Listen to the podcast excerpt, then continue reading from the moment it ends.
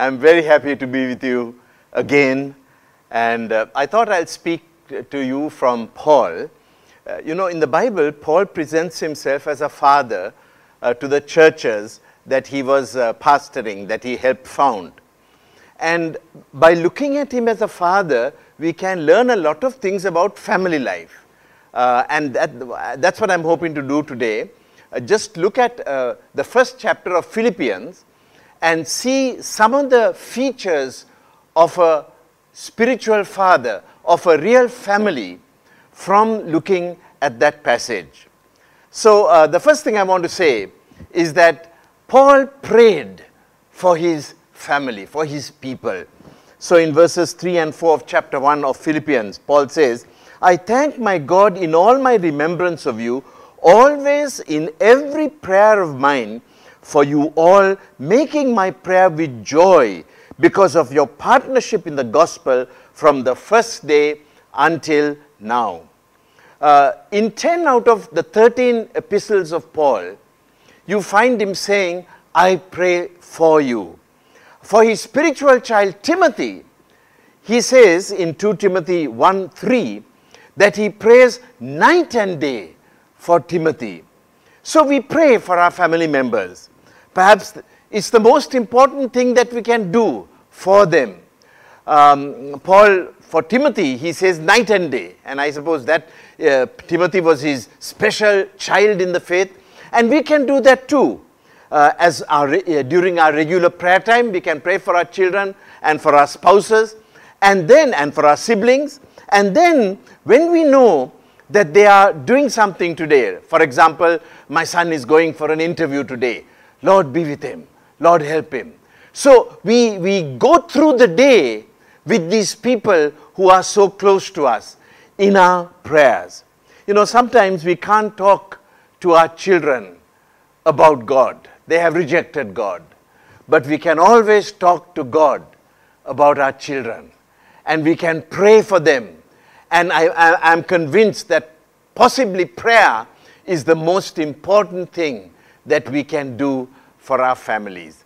So let's look at some of the things that Paul prayed about. I just want to focus on one aspect, and that is celebrating and affirming family members. Celebrating and affirming family members. So let's look at verse 3 uh, and uh, 4 and chapter 4 and verse 1, where he talks about longing, thankful, joyful attitude towards his spiritual children. Verse 3 I thank my God in all my remembrance of you. Whenever I remember you, I thank God. Paul was a person who delighted in people. In eight of his 13 letters, he says that when he prays, he thanks God for those he prays for. So in chapter 4, in verse 4 of chapter 1, he says, Always in every prayer of mine for you all, making my prayer with joy. So he thanks God and he is joyful. Uh, and then in chapter 4 and verse 1, he says, Therefore, my brothers, whom I long for, my joy and my crown.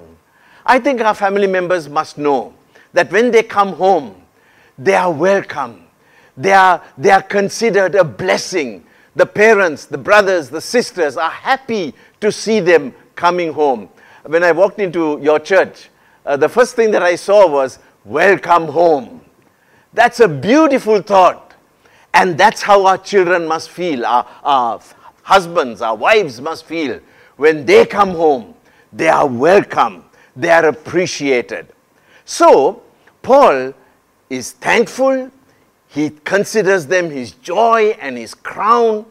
In fact, I was able to, I don't know, there may be more, but I was able to find 21 times in Paul's epistles where he praises people. 21 times. See, praise is a key Christian discipline. That's why we are asked to praise God. Now, one of the reasons why we are asked to praise God is so that uh, we can bring glory to Him. That's one of the reasons. But there's another. Praise is what completes joy. You know, when you appreciate a good deed, you truly complete the joy of that good deed. So, joy is a very important Christian value. You know, Christians are people who pursue joy. Uh, in, uh, in the Old Testament, there are 27 different words for joy. You know, uh, I, I, tried to make a count of Sinhalese and I got my Tamil friends to make a count of Tamil. And I think we came up with about 15 words in our language. But in the Old Testament, 27 different words for joy.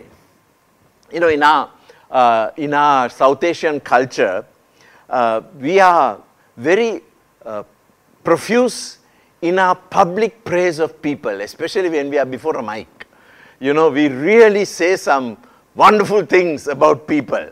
However, um, at home, with our colleagues, very little praise.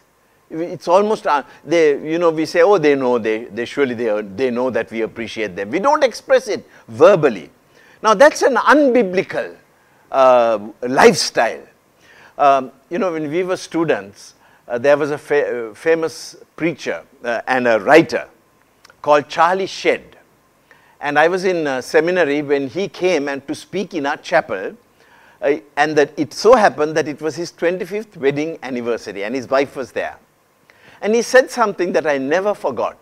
He said, I have a practice of complimenting my wife, praising my wife for something every day. And every week, I look for something new to praise her for. That's part of the Christian lifestyle.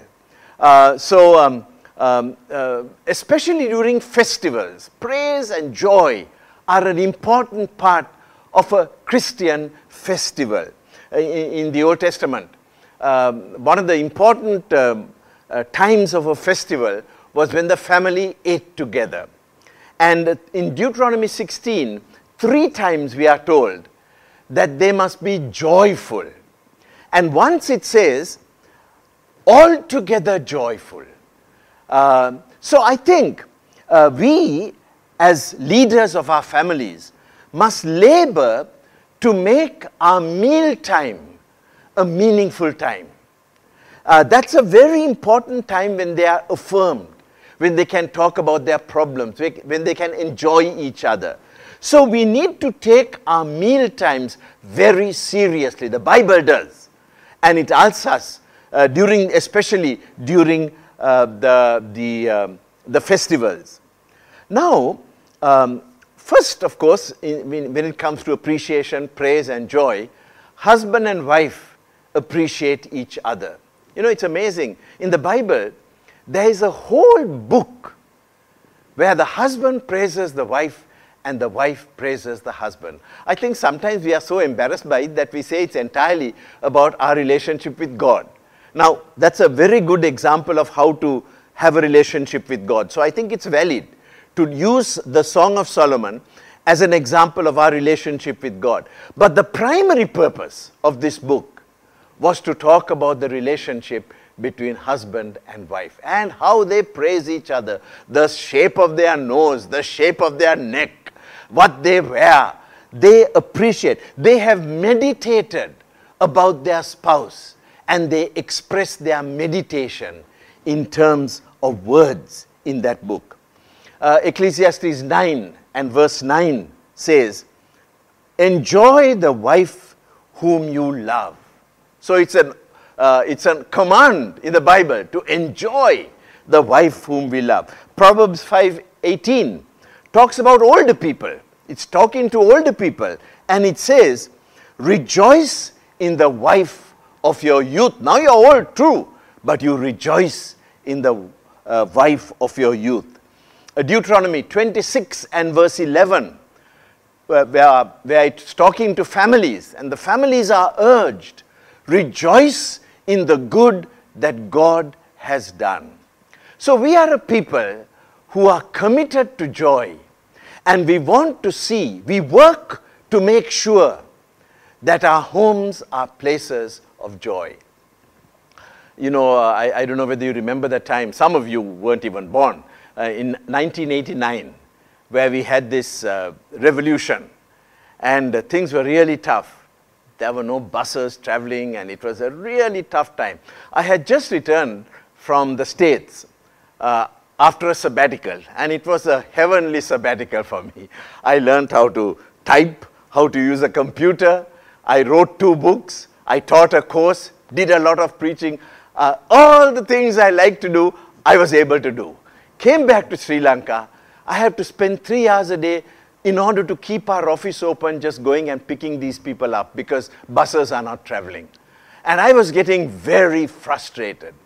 Around that time, the school where I had spent my sabbatical wrote and said, Our faculty has unanimously decided to invite you to join the faculty.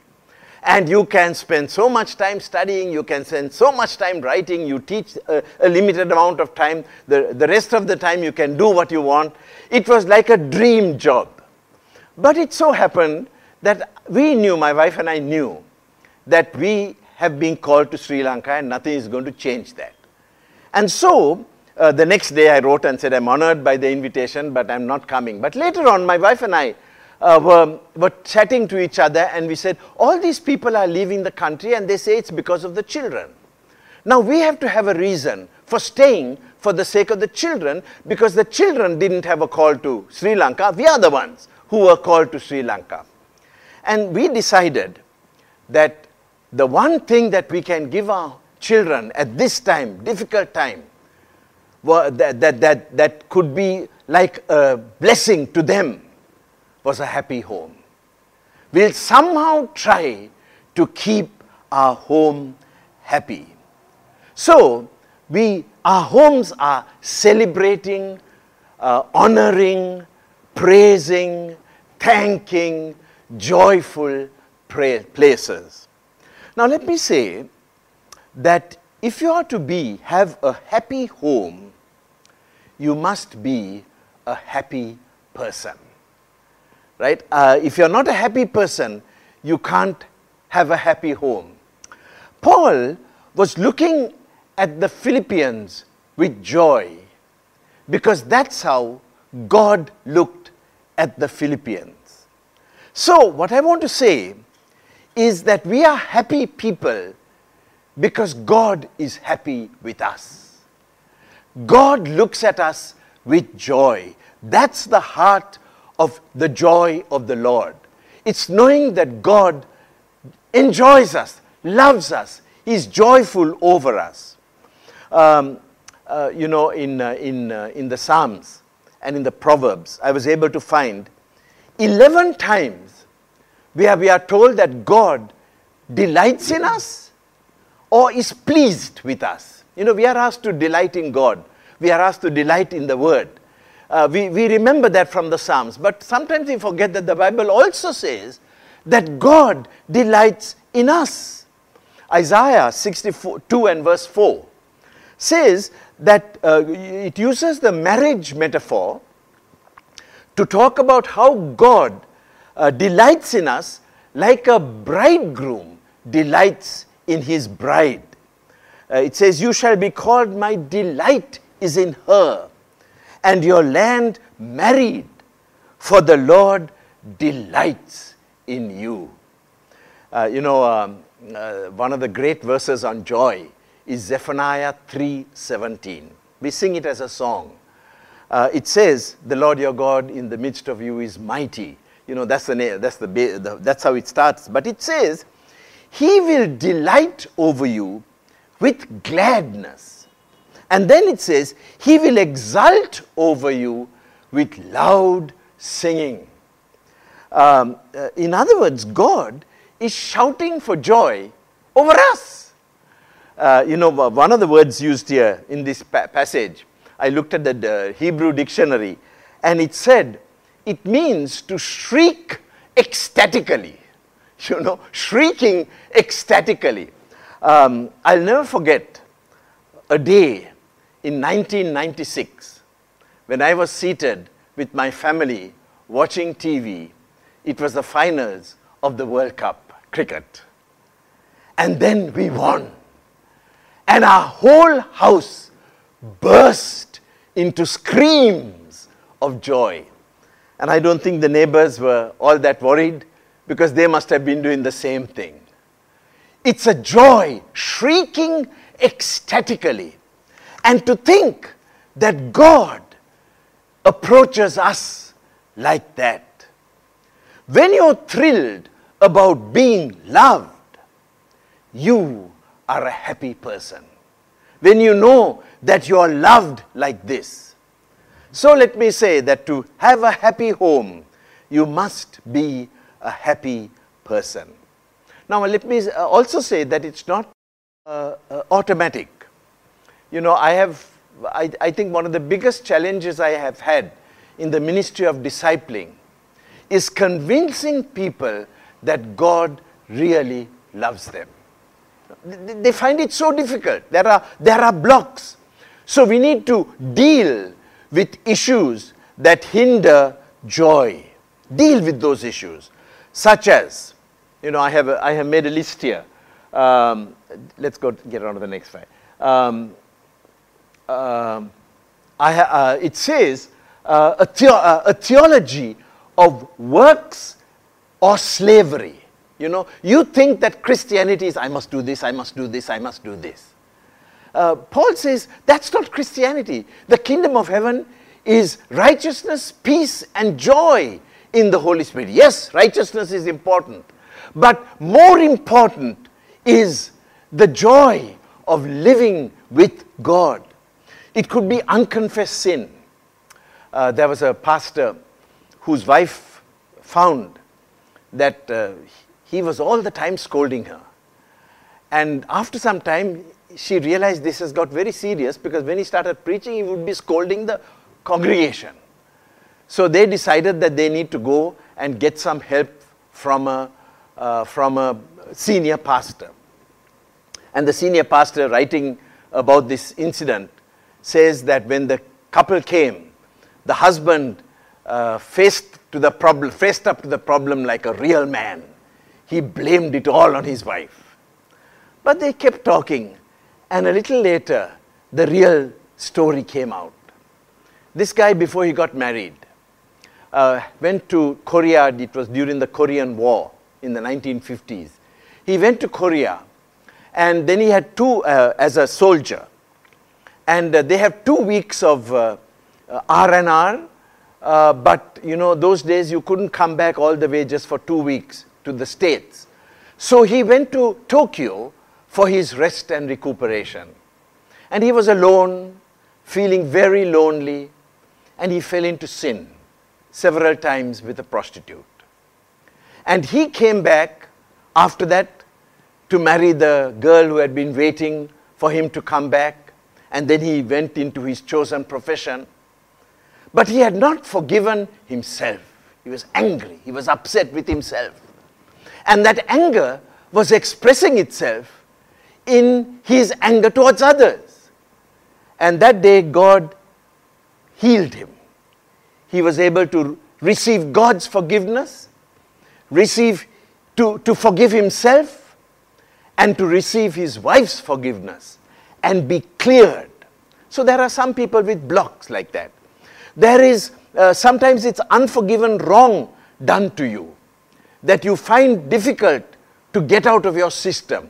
You know, a lot of people give honor to those who hurt them that they don't deserve. God is the most influential in our life. And, and God is bigger than all the bad people, all the bad that people have done to us. But we, we live with this burden. It's become part of our identity. They did this to me. They did this to me. They did this to me and we are honoring people who don't deserve honor. God is greater than all those who hurt us. And so um, that is another uh, unforgiven wrong. Uh, it could be un- unresolved conflicts at home. You know, when, when you have a conflict and don't, don't face up to it, it, it is, it, it's eating inside of you and it takes away our joy. It, it may be wounds that need to be healed. You know, people have done bad things to us. And sometimes those, those are heavy, deep wounds and they need to be healed. It could be just the baggage of being rejected. Parents rejected me, my school rejected me, my boss rejected me, and that shapes our identity. I am a rejected person. Well, I want to challenge you. Get help. Grapple with this. This is an urgent need. God wishes for you to be a joyful person. And not only is it urgent for you, it's urgent for others because invariably, if you're not a joyful person, you're going to hurt others. So God loves you. Battle to accept that. It's the truth. I know it's in the heart, in the, in the head. But sometimes the journey from the head to the heart is several miles long. Make that journey and let you realize that God truly loves you. Okay, so um, uh, Paul rejoiced and, and had joy in them. Now, not only did he have joy over them, he had confidence in them. This brings us to verse 6. He says, I'm sure of this, that he who began a good work in you will bring it to completion at the day of Christ. He had confidence in them. Uh, actually, it was not in them, it was in God's grace in them.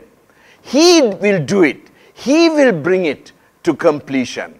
So, if we want, if, if we want in our homes, we can always focus on all the dangers, on the obstacles, on the pitfalls, on the weaknesses. We can focus entirely on that. We need to do that. But that is not the overwhelming thing that drives our homes. See, that attitude can get communicated. We can focus on the possibilities or we can focus on the possibilities of grace. That encourages to believe, people to believe, I can make it. God is going to help me. I can make it. Um, Pastor and I and our spouses, we were at a retreat some months ago with Cassie Carsten uh, who founded uh, The World Needs a Father. And um, one of the things I learned at that uh, retreat was that young children learn more from affirmation than from rebuke. Now, it's very important to rebuke children. That's, that's an aspect of parenting that's very important.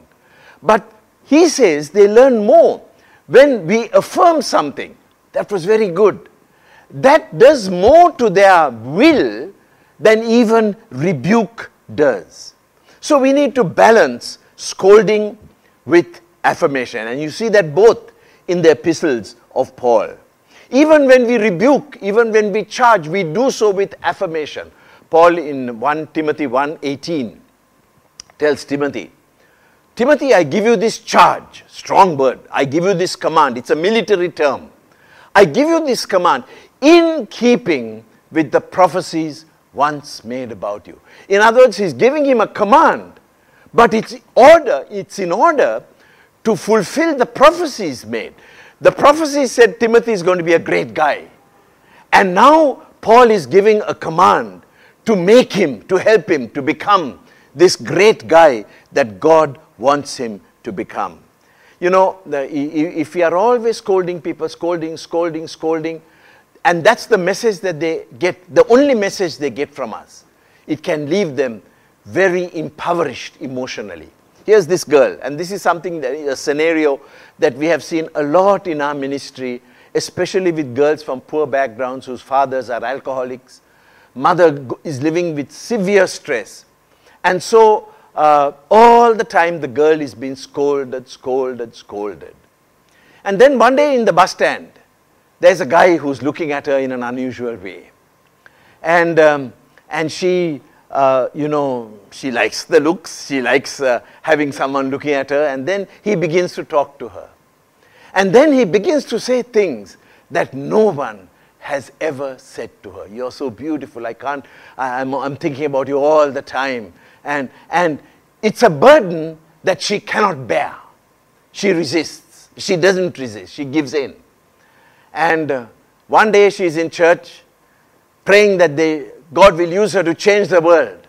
The next day she is missing. And they ask, Where is she? Oh, she's run away with this guy. And after a week, she thinks, Oh, what a foolish mistake I made. This guy's a drug addict. He's hitting me. And, and she, she just lives to regret her decision. Uh, but, uh, now, now, we are not uh, uh, excusing the girl for what she did, but certainly her home situation would have helped. Oh, here is this doctor, works very hard, treated like a god in the hospital, but not at home a lot of the time. So whenever he comes home, the wife scolds him, scolds him, scolds him. In, office, in, in his workplace, yes, doctor, I'll do that, doctor. You're a wonderful doctor. All the praise. Unconsciously, he begins to want to spend more time at work than at home. And then there is this nurse who gives him so much attention, treats him like a god, and he enters into a relationship with her. Now, again, there is no excuse for this, but it's something that we cannot allow as, uh, as, as Christians. But uh, it could have been avoided if there was affirmation in, uh, in the home. Now, our, our task is to direct people to God's plan for their life. People face so much discouragement. They feel like giving up because of all the competition, the comparison, the bullying, the failures that uh, to measure up that they have in this world. But Paul told Timothy, in keeping with the prophecies, Timothy, you're going to be a great man, and I'm going to help you to become that great man. When we scold them, we don't use words like donkey, you're a shame on the family, you're useless. But we say, God has a wonderful plan for you. I want to help you to become that person. So when we know that there is a great purpose that God has for our people, we will work hard towards that purpose. Because there is this ambition that fires us. God has something great for me. I want to become that. We strive to do well. You know, um, uh, this is a little different to saying you have to come first in class. You know, say there's a class with 10 mothers praying, Lord, let my son come first in class. God has a bit of a problem. Whose prayer is he going to answer? Uh, that, that type of thinking comes from the competitive world that we live in. No, our prayer is God has a plan for you, for, for you. And that's a great plan. Now you work towards that plan. You work and become the great person. You may not be a good student. You may not be great at sports, but God has something special for you. And that's a great thing. You become that. So, my dear friends, we need to create this atmosphere of joy. And it comes from grace.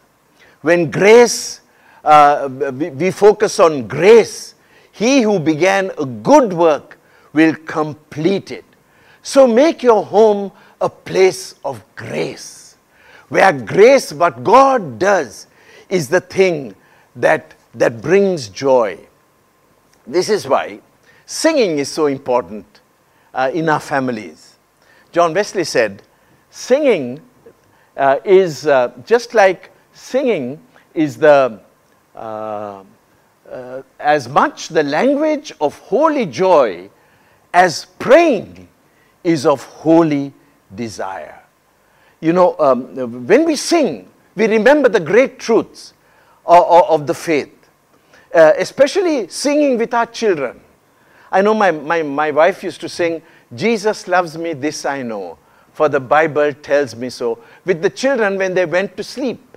So every night they go to sleep with this wonderful truth Jesus loves me. Jesus loves me. It, it, it gives people a sense of grace. They go to sleep hearing their father or their mother singing about Jesus.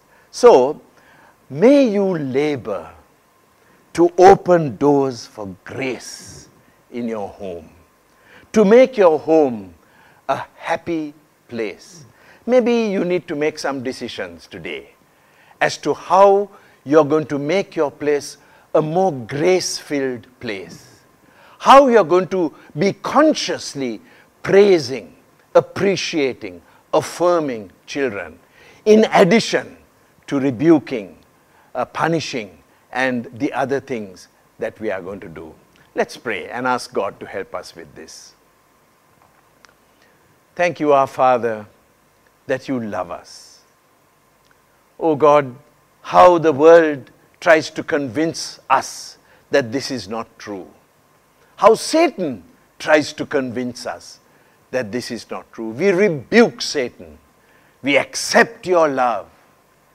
And with your love, we pray that you will use us to create a loving home where grace rules and people experience the joy, knowing that when they come home, it's a welcoming place for them.